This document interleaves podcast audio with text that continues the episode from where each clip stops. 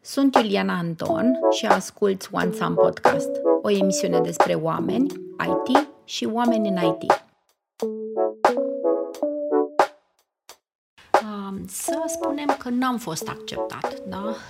Să zicem, n-a fost o zonă tehnică foarte bună. Cum ar trebui să mă raportez eu ca și candidat la acest rezultat și cât de important este feedback-ul detaliat oferit de, cam, de companie? Este important pentru că mă ajută pe mine, ca și candidat, să-mi dau seama uneori la ce trebuie să mai lucrez, ce am de făcut în continuare dacă îmi doresc să evoluez pe o anumită direcție. Da? Până la urmă, feedback-ul asta, pentru asta se dă și de asta ne ajută să vedem ce avem de îmbunătățit. Și e extrem de important ca noi să fim deschiși la feedback-ul respectiv, să nu-l luăm ca pe o critică, să nu ne gândim ca las că știu eu mai bine. Da, mi-au zis ei, dar știu eu că de fapt și de drept m-am descurcat uh, exemplar, numai că n-au vrut ei uh, să-mi dea mie rolul. Nu, e important să-mi iau feedback-ul, să înțeleg, da, eventual pot să pun și întrebări ca și candidat. Da? Poate vreau să aflu și mai mult decât uh, mi-au zis în feedback-ul respectiv. În general, feedback-ul o să fie preluat de la oamenii tehnici, o să fie preluat de recrutare și o să fie transmis mai departe către candidați. Nu mă oprește nimeni pe mine ca și candidat să spun, bun, da, uite, mi-ar plăcea să discut cu intervievatorul, să-mi dea mai multe tips and tricks de cum să fac mai departe, ca să mă descurc mai bine, să învăț lucruri noi. Nu, nu o să primești un feedback în urma interviului tehnic atunci pe loc, dar poți să întreb atunci, pentru că acum realiști să fim, ne dăm seama de unde am răspuns bine și unde n-am răspuns bine. Că nu e, nu știu ce, quiz unde văd așa, nu știu când rezultatul. Și atunci putem să întrebăm și atunci. Care sfaturile lor pentru chiar noi? la interviu tehnic exact. și chiar când suntem da. cu persoana tehnică. Da. Foarte interesant, da. Alex. Cum ai reacționa dacă candidatul te întreabă. Am, am primit uh, feedback-ul ăsta de la, de la alți colegi tehnici care au avut experiențe similare.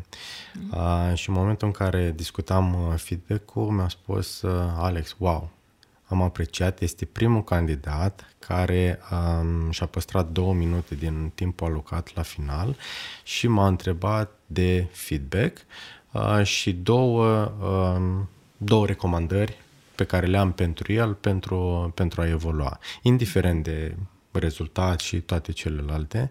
Uh, cred că și uh, ține de partea de curiozitate.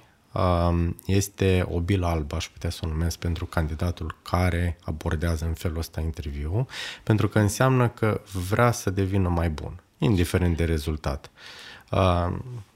acceptat sau, sau respins. Depinde foarte mult de context, iarăși folosesc cuvântul depinde de context, pentru că s-ar putea să fie o poziție unde să ai trei candidați foarte buni și la final trebuie să iei o decizie ca și companie. Și tocmai acest punct s-ar putea să fie în favoarea exact. candidatului. Sau s-ar putea să nu găsești candidatul potrivit și să ai o poziție deschisă pentru o perioadă lungă de timp din vari motive uh, și atunci uh, Uh, din nou, s-ar putea uh, ca un candidat care are atitudinea potrivită în timpul interviului tehnic și care poate peste o lună îți, îți trimite un e-mail și spune uite, am luat în considerare feedback-ul tău, uh, consider că sunt mai bun, mai pregătit acum și aș vrea să am o reevaluare, s-ar putea să aibă câștig de cauză aici și să puncteze de două ori. Partea de atitudine înseamnă că vorbeam și mai devreme, i-a plăcut ceva la compania respectivă de a revenit către, către noi uh, și în al doilea rând uh, oamenii vin după oameni. Deci cu siguranță uh, interviul tehnic sau interviul de HR uh, a fost o experiență pe care el își dorește să, uh, să o continue foarte fain. O trecem pe asta la tips and tricks. Deci demonstrează curaj, deschidere și dorință de învățare dacă pune întrebare în cadrul interviului tehnic. La final cere un feedback. Ce anume ar, din punctul intervievatorului, ar trebui să îmbunătățească. Foarte fain și mai mult de atât demonstrează inițiativă că se întoarce după o lună și cere o reevaluare pentru că și-a pus zona respectivă la punct. A, și nu neapărat o reevaluare, dar o discuție, pentru că menționa și mai devreme, are acces la persoana respectivă tehnică și nu se știe, poate peste șase luni, peste un an, ne vom întâlni în, în alte contexte, pe alte poziții, în, în discuții.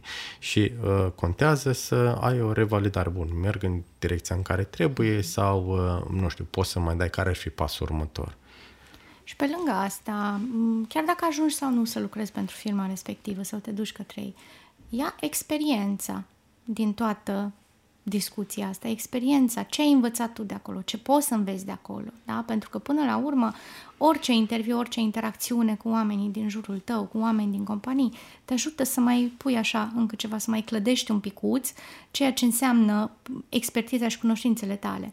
Învață de acolo, fii deschis, și iarăși oamenii se uită la tine, după cum ziceam, pot să lucrez cu persoana din fața mea. Dacă o să văd o persoană reticentă la feedback, o persoană care o să vină și zică că nu e așa, dar las că n-ați văzut voi bine, pe atunci uh, stai că mă mai gândesc un picuț. Dacă o să văd un om care o să fie deschis și o să vrea să afle mai multe și o să fie interesat de îmbunătățirea lui, până la urmă, da, cum zicea și Alex, uh, ai pus o bilă albă acolo. Pentru că probabil ascultătorii așteaptă de la noi tips and tricks. Ce să facem, respectiv ce să nu facem la un interviu de angajare, care sunt recomandările voastre pentru interviul de angajare? Cred că e important, în primul rând, după cum ziceam, să fim corecți și să spunem adevărul, indiferent okay, cum ar fi. Deci corectitudine. Da, corectitudine hai să nu întârziem, da, oricât de basic ar fi asta, dar timpul fiecare este important, da. Știi că întârzi, dă un mesaj, dă ceva înainte și anunță chestia asta. Uh, să ai o atitudine deschisă, da, să fii, uh, să nu fii arogant, să nu mergi acolo poziționându-te deja pe treaptă mai sus, indiferent că ești junior, că ești senior, să uh, lăsăm orgoliu acasă, da? Orgoliu trebuie Pentru să interviu acasă. de angajare da, să lăsăm da. bine acasă la noi exact. și îl reluăm când venim. Okay. Exact. Sunt acolo pentru că am vrut să fiu, da? Și atunci trebuie să fiu deschis în discuția respectivă. Și să ascultăm activ, chiar dacă suntem candidați, să ascultăm activ pe cel din fața noastră, să fim respectuoși, da? Uităm mm, de respect. Ce frumos. Deci de să ascultăm activ, că dacă da. vorbesc doi oameni, cel puțin unul ar trebui exact. să învețe. Okay. Exact. exact. Bun, și să fim respectoși. Mulțumesc, da. Dana. Alex, tips and tricks pentru interviu, 5, așa cum ne-a dat și Dana. uh, cred că e important uh, să revin la partea de, de curiozitate, uh, să fii curios să afli mai multe despre uh, compania, Uh, pentru care aplici sau pentru poziția, contextul proiectului și celelalte, deci fii curios, pune întrebări. Uh, Curiozitate. Pe de altă parte, în parte de pregătire pentru, pentru discuție, chiar dacă a fost la inițiativa ta, ca și candidat sau la inițiativa angajatorului, este un timp investit de ambele părți și în momentul în care îți rezervi încă un număr de minute să te pregătești pentru discuția respectivă, cu siguranță vei afla mai multe. În ce sens îți dorești să se pregătească, să cerceteze compania la care vine, să afle despre companie, da? Da, okay. despre companie deci și despre poziția... Și despre companie și, și despre poziția pentru care aplici. în sine, okay. pentru că s-ar putea să ai anumite surprize în timpul bun. interviului, să dai seama că, bun, dar era menționat, a, dar nu am luat în calcul uh, okay. și condițiile respective sau uh, aspectul, aspectul respectiv. Um, Uh, vină, uh, vină deschis la interviu. Este o, o discuție între două persoane, fie că este discuția de HR, fie discuție tehnică sau, uh, sau cu echipa. Vină deschis, ești tu, fii tu însuți. Mm, ce frumos. Deci fii sincer cu tine și da. uh, dacă ți-ai lăsat orgoliu acasă, aduc cu tine uh, o atitudine prietenoasă așa, da? Vino cu zâmbetul pe față, putem să spunem așa. Foarte frumos. Mulțumim, uh, mulțumim Alex. Conform hărții numărului de IT-ști pe județe, prezentată de ziarul financiar la începutul lunii octombrie 2022, având la bază datele provenite de la Institutul Național de Statistică, în România lucrează circa 142.000 de persoane în sectorul IT. Iașul ocupă locul 4 după București, Cluj și Timiș, cu un număr de 14.326 de specialiști la finalul anului 2021, înregistrând cea mai mare creștere, respectiv 542% față de anul 2012. Momentan, în piață sunt de trei ori mai multe cereri pe zona de IT față de candidații disponibili. Cum percepeți voi dinamica pieții muncii în IT la momentul actual și care sunt nevoile? Da, e o întrebare foarte bună, foarte dinamică, la fel ca și, și piața din, din IT. Totul pleacă de la uh, principiile de bază în economie, și anume există cerere și există și ofertă. ofertă. Așa cum menționai din, din cifrele anterioare, um, cererea a crescut exponențial, aș putea da. să spun, în, în regiunea Moldovei și în special în, în Iași. Pe de altă parte, oferta, um, comparând cu acum 2012, ca să facem referire la același an, um, cred că um, numărul de locuri de la facultățile tehnice a rămas constant sau s-a mai diversificat puțin, dar diferența între cerere și ofertă s-a adâncit uh, cu fiecare an care, care a trecut. Um, vin companii uh, noi în Iași, aud din ce în ce mai mult uh, că avem nevoie să ne formăm corul pentru a porni la drum în, în, în aventura pe care, pe care ne-o dorim. Um, pe de altă parte, um, cred că anumite inițiative, cum este și cea de la OneSum, uh, au ajutat foarte mult pentru uh, a, a face legături au ajutat să, uh, să conectăm mai bine mediul universitar de mediul academic. Au de... adus mentorat și practică și, de fapt, zona aia de lipsă. Au, au, au pus ceva în zona lipsă și în felul ăsta avem un link care conectează.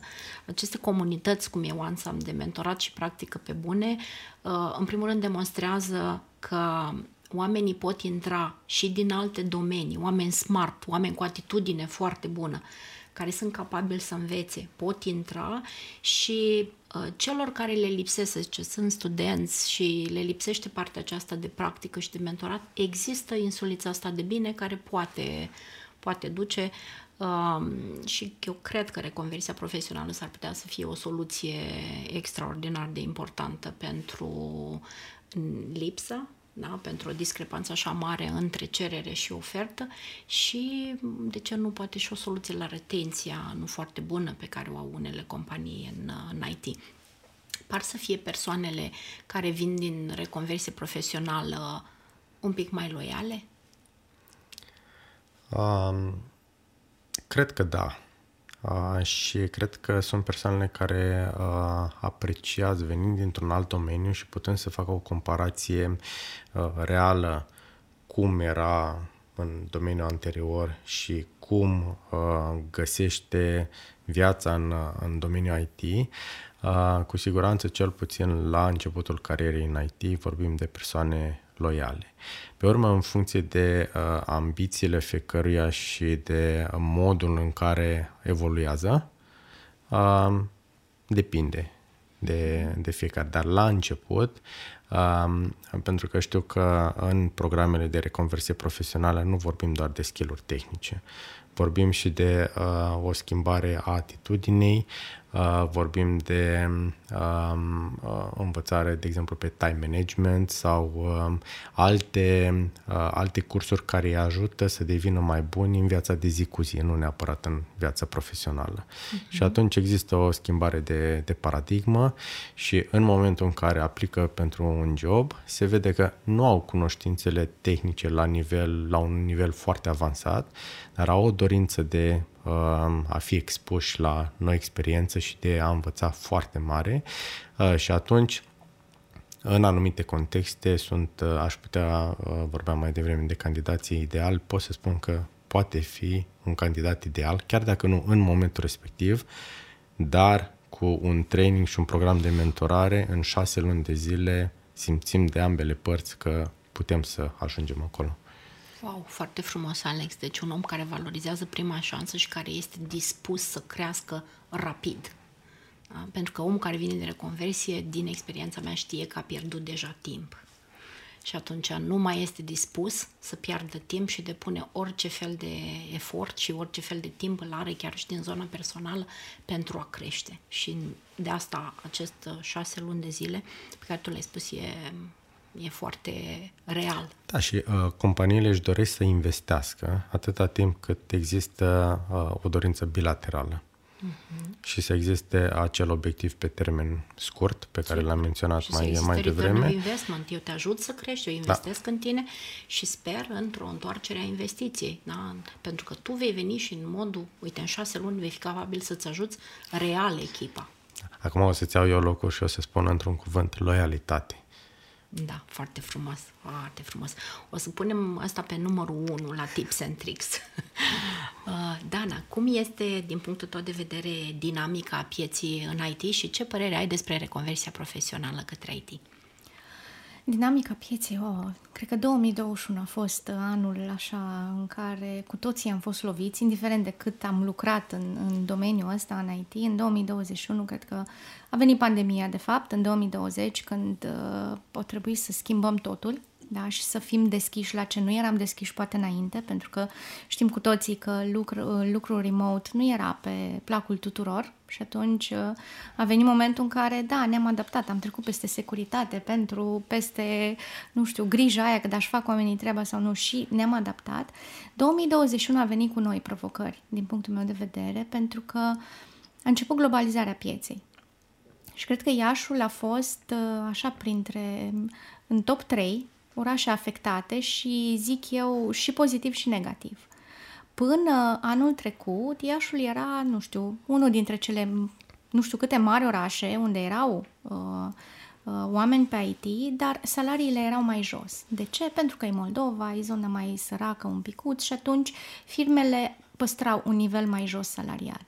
Din momentul în care a început globalizarea asta, au venit firme din afară, da, au venit firme din București, din Timișoara, care au început să angajeze în Iași.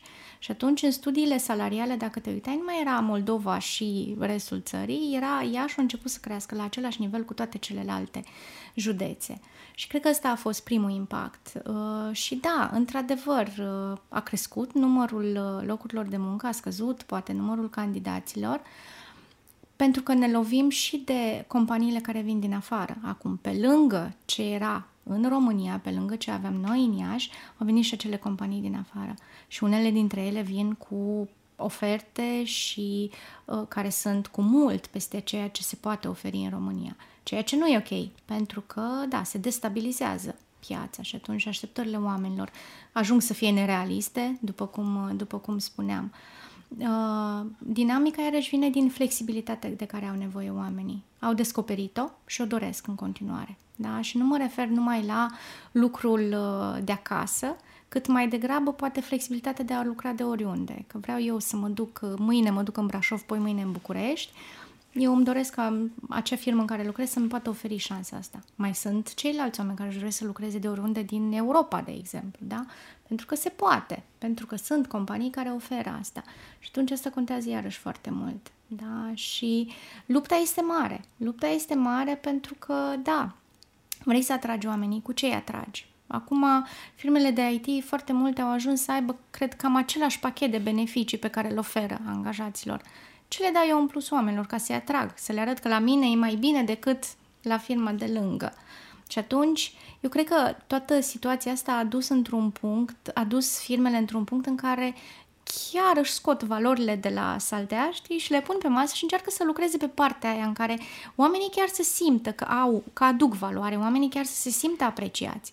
Pentru că da, ok, îmi dai nu știu ce beneficii, am eu nevoie de beneficiile alea. Da, uită-te la mine, vezi ce nevoie am eu ca om, da, să nu mă fiu cifra aia din tabelul nu știu care, să fiu omul de care ai nevoie și ce, ce mi oferi, ce găsesc eu la tine ca și companie. Și cred că la asta a, a ajutat toată dinamica asta. Firmele au învățat să pună accent mai mare pe oameni, da, și... A schimbat dinamica, a schimbat zona de putere da. și, într-adevăr, deodată te-ai trezit că nu mai ești în poziție de putere și uite ce concurență serioasă ai, nu numai din la tine, din țară, ci și din afara țării, deloc de neglijat și cum reacționez. Și atunci, într-adevăr, se văd foarte mari acțiuni pe zona aceasta de employer branding, da? Îmi doresc să arăt în piață cine sunt eu ca angajator, se văd pachete uniformizate de salarii și beneficii, mă rog, de beneficii mai mult decât salarii și se văd vârfuri foarte mari de salarii, discrepanțe mari, într-adevăr. Unele companii au mers să-și să facă retenție pe seniori, altele au pierdut foarte mult. Cum a fost, cum ai perceput tu, Alex, pandemia și cum a afectat pandemia zona de recrutare în IT? În primul rând, cred că toți cei care lucrăm în industria IT ar trebui să fim mulțumitori, pentru că în momentul în care alte industrii își închideau porțile, la noi ne-am văzut-o ca și o oportunitate menționa și Dana, putem să lucrăm de oriunde. Cred că um, toate companiile sau majoritatea companiilor de, de IT a, a reușit să facă în acele două săptămâni, mi-aduc și acum ziua, aminte ziua de 13 martie 2020, în momentul în care uh, am mers să lucrăm de acasă, toate acele politici de securitate au fost făcute pe repede înainte, um, cu o concentrare foarte mare și am reușit să o facem. Deși erau discuții de 2 ani, toți se deprioritizau și tot se întâmplau anumite, anumite chestii, uh, da, putem să lucrăm uh, de oriunde, uh, respectând anumiți pași de securitate, pentru că până la urma urmei vorbim de date confidențiale cu care lucrează angajații noștri Uh, prin uh, uh, domeniile în care digitalizează în timpul unei, unei zile de lucru. Cred că diferența majoră a fost pe partea de, nu doar de recrutare, dar și pe partea de integrare a noilor veniți în, în companie. Pentru că la Yonder avem o, o cultură nescrisă o cultură care uh, se uh, perpetuează în contextul discuțiilor la cafea, în contextul discuțiilor uh, informale în diferite contexte uh, sau acele uh, discuții tehnice ad hoc. În momentul în care fiecare lucrează de acasă, uh, este uh, destul de greu ca cei nou veniți să știe pe cine să contacteze, când să contacteze, are timp sau nu are timp pentru mine, astfel încât uh, am început să creăm un framework, nu suntem încă acolo, pe de altă parte uh, avem uh, uh, un, un focus pe partea asta și încercăm să ne adaptăm în funcție de feedback-ul primit pentru a deveni de la lună la lună mai, uh, mai bun și mai competitiv pe, pe partea asta. Um, ce, uh, dacă vorbim pe parte de delivery, uh, livrarea e parte de execuție, da, a existat un trend ascendent uh, odată ce am lucrat de acasă, pentru că fiecare se concentra mai bine, poate investea mai multe ore să, să reușească să livreze. Um, pe de altă parte, unde am pierdut a fost pe partea de inovație. Acele discuții de brainstorm, uh, acele uh, uh, nu știu, uh, întâlniri ad hoc la final de program sau undeva în pauze, hai să discutăm uh, despre subiectul sau tehnologia respectivă, mini hackathons.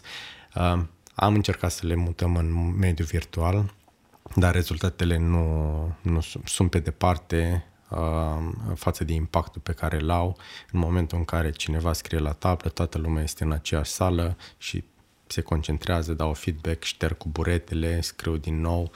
Uh, asta e ceea ce am văzut că uh, a avut de suferit în 2020 și continuă să aibă de suferit. Majoritatea companiilor merg către mediul de lucru hibrid, care ne ajută pe partea de flexibilitate, da, putem să lucrăm de oriunde, pe de altă parte, spiritul de echipă este cel care, care suferă. Observ echipe unde avem colaborări de lungă durată, echipe care erau închegate înainte de pandemie, au primit noi membri, au integrat foarte bine. Pe de altă parte, echipe formate de la zero în timpul pandemiei sunt um, nu au acel cor și acea sinergie și de aceea facem uh, eforturi în a avea evenimente diverse sociale, evenimente tehnice uh, pentru a avea pe toți împreună.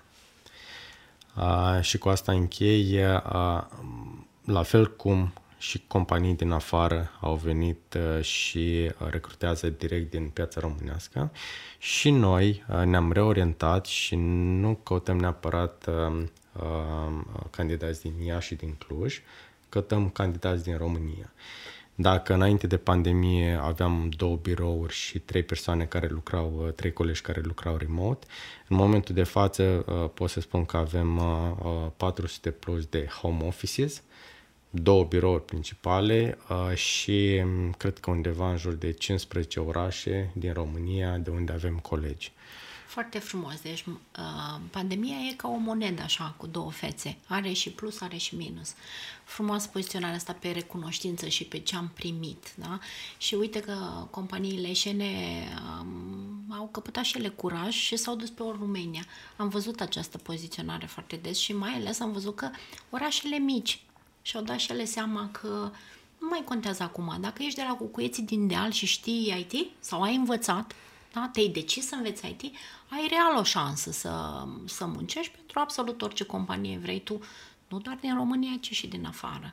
Și de aici, uite că și unii și alții au învățat că s-ar putea să poată mai mult și uh, și chiar au reușit să poată, cum ai zis, da? lucruri care tot uh, trenau așa și tot nu erau prioritizate sau au reușit să facă într-un timp extraordinar de scurt. Da? Nevoia e cel mai bun învățător, așa zicea bunica și uite că uh, e, e corect, se aplică. Eu fac parte dintr-o companie care a fost fondată în timpul pandemiei. Da, deci uh, și atunci... Uh, curaj, stai că da, curaj. Bravo, foarte mult curaj. Foarte frumos. Și um, a, firma asta a crescut în 2 ani de zile suntem aproape 100 de oameni. Felicitări! Da?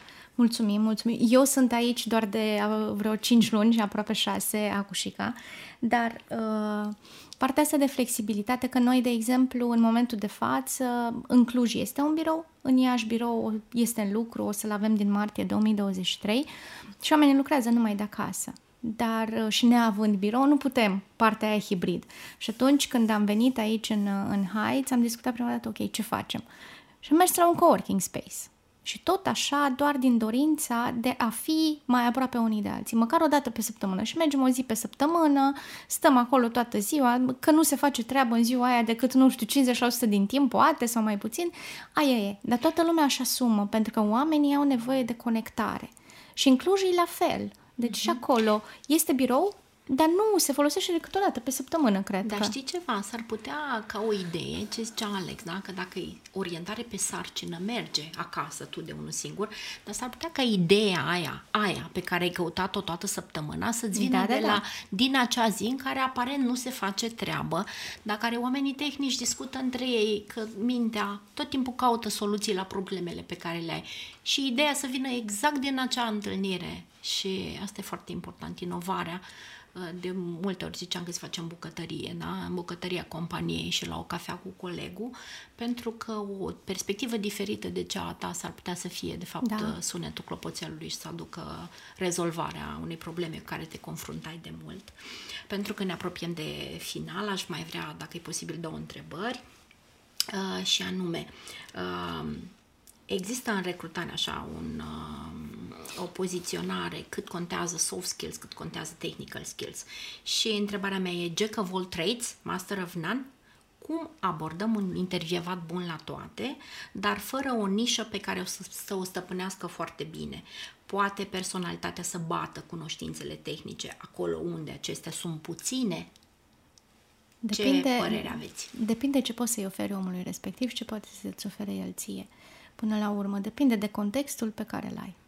Uite. Pentru că nu e o regulă general valabilă. S-ar putea ca un astfel de om, o astfel de uh, experiență, expertiză, într-o companie să se potrivească de minune, pentru că ai nevoie de acel om bun la toate și s-ar putea ca în altă parte să ai nevoie de acel specialist pe mm-hmm. o anumită zonă și atât. Deci proiectul ar putea fi cel... Uh, și, proiectul și, sau specificul, și com- specificul companiei, companiei până la mhm. urmă. Mm-hmm. Și de asta okay. nu-i, nu-i ceva general valabil. Cel puțin din punctul meu de vedere mm-hmm. nu mhm. este. Da, poate am nevoie de acel om care să știe să-mi facă mai multe chestii, care să fie mai bun pe mai multe mm-hmm. arii. Dar poate la un moment dat am nevoie de acel specialist pe o singură nișă. Mulțumesc, Dana.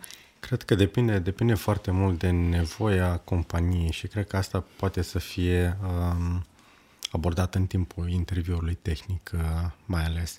Pentru că s-ar putea să ai nevoie de cineva care să, să livreze, într-adevăr, pe o anumită tehnologie și să aibă uh, ani în spate de hands-on sau ai nevoie de, de o persoană care să fi văzut diverse tipuri de proiecte, să fi interacționat cu diferiți clienți și practic uh, uh rolul sau da, poziția uh, să fie una de coordonator și atunci uh, este important să, uh, să reușești să vorbești pe limbajul dezvoltatorilor, pe limbajul testerilor, ai requirements analiștilor și să îți aduci aportul prin experiențele anterioare.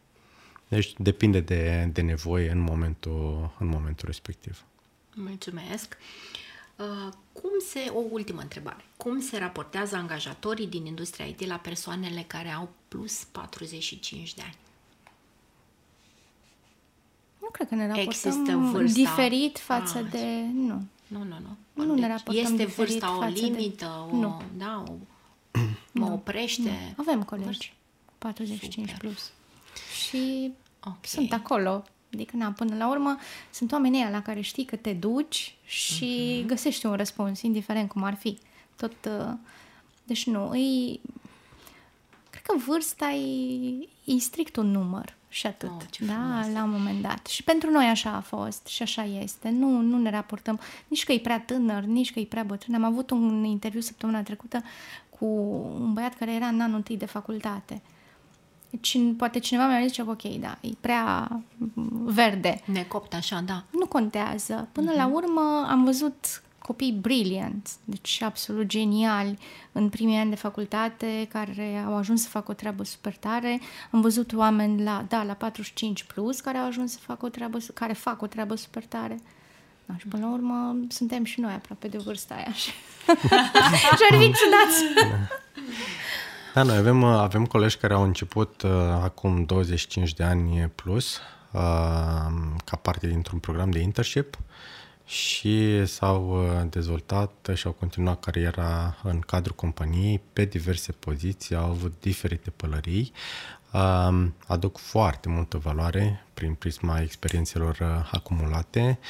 Uh, sunt cei care uh, păstrează ADN-ul companiei, uh, un ADN care e totdeauna reîmprospătat prin uh, um, colegii uh, tineri care, care vin, dar sunt cei care pot să-ți povestească experiențele de la momentul în care uh, trimiteam uh, uh, codul scris pe dischete cu mașina în uh, Europa de Vest, uh, până în momentul în care avem public cloud și parte de securitate unde Ehm, știm cu toții ehm, cât de simplă este partea de, de comunicare. Ce aș vrea să menționez un mare plus al acestei generații este partea de loialitate. Am zis-o și mai devreme. Este una dintre valorile de, de bază. Sunt cei care uh, știu că uh, o companie uh, sau anumite persoane au investit în, în ei și sunt acolo trup și suflet pentru a da înapoi și uh, nu doar a da înapoi, dar și a învăța, a mentora pe ceilalți din, uh, din jur. Foarte frumos, iar eu pot să adaug din experiență personală că am întâlnit oameni tineri care păreau bătrâni, așa am venit să-l întreb dacă uh, e pensionar cumva, din cauza că avea o, o gândire inflexibilă și mm, era stac acolo, da, închis. Și am întâlnit oameni care aveau peste 40 de ani, 45 de ani și păreau tineri pentru că nu își pierduseră de fapt curiozitatea și bucuria învățării și aveau o minte deschisă și erau tot timpul doritori să afle ce e nou și consider că într-adevăr vârsta e doar un număr și frumos, și frumos că e așa. Încheiem cu trei sfaturi punctuale pentru cei care se pregătesc în perioada următoare de un interviu de angajare și uh, încercăm să-i ajutăm cât putem noi mai mult.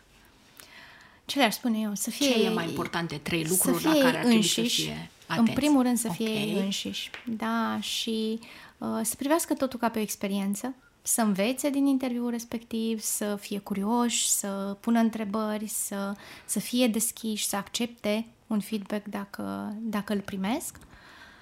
Și, nu știu, cred că să încerce, să își asume riscuri, pentru că până la urmă cred că asta e important. Riscurile sunt 50-50 cu fiecare discuție pe care o ducem. Și atunci trebuie să ne asumăm, vrem sau nu vrem. Da, e, face parte din prioritățile mm-hmm. noastre în perioada următoare, se încadrează acolo pe lista noastră sau nu. Okay. Să ne asumăm riscurile. Deci asumați riscul ca da. să nu trăiești cu regrete și exact. nu ai Întotdeauna o am să bei șampania asta. dacă riști. Da, întotdeauna am crezut și am, și am făcut așa. De ce să nu să regret ceva sau mai bine să nu am ce să regret? Mulțumesc. Deci hai să regret ceva. Mulțumesc, Dana. Alex, trei ha. lucruri pentru cineva care se pregătește perioada următoare pentru un interviu de angajare. Primul cuvânt l-ai și menționat. Pregătește-te pentru interviu, pentru că și persoana din, de cealaltă parte a mesii va învăța ceva din experiența respectivă. Al doilea este să, să fii curios și să pui întrebări. Fii și al treilea este să, să fii autentic, fii tu însuți, cum, cum spunea și Dana. Este foarte important să te deschizi. Eu sunt acesta, asta este personalitatea mea și mi-aș dori să colaborăm dacă există o sinergie. Foarte frumos. Vă mulțumesc tare, tare mult. Eu să știți că mă simt mult mai pregătită pentru un interviu de angajare. Dacă l-aș susține mâine, am aici o grămadă de sfaturi primite de la voi și au fost așa de mult input valoros. Uh, aș încheia cu un sfat uh, și pentru companie um, și mi-a plăcut tare mult uh, ce ați povestit aici despre prezintă-te frumos și mai ales uh, um, pentru că oamenii, cum zicea Alex, se duc după oameni. Du-ți în interviu de angajare cei mai valoroși oameni ai tăi, pentru că și candidații aleg. Și pentru a fi o alegere bună de ambele părți, prezintă-te frumos. Vă mulțumesc foarte mult! Mulțumim, Mulțumim. și noi! Mulțumim că ne-ai ascultat! Dacă simți că ai primit informații de folos, te invităm să te abonezi la One Sam Podcast pe Apple, Google Podcast și Spotify. Revenim curând cu un nou episod despre oameni, IT și oameni în IT, pe data viitoare.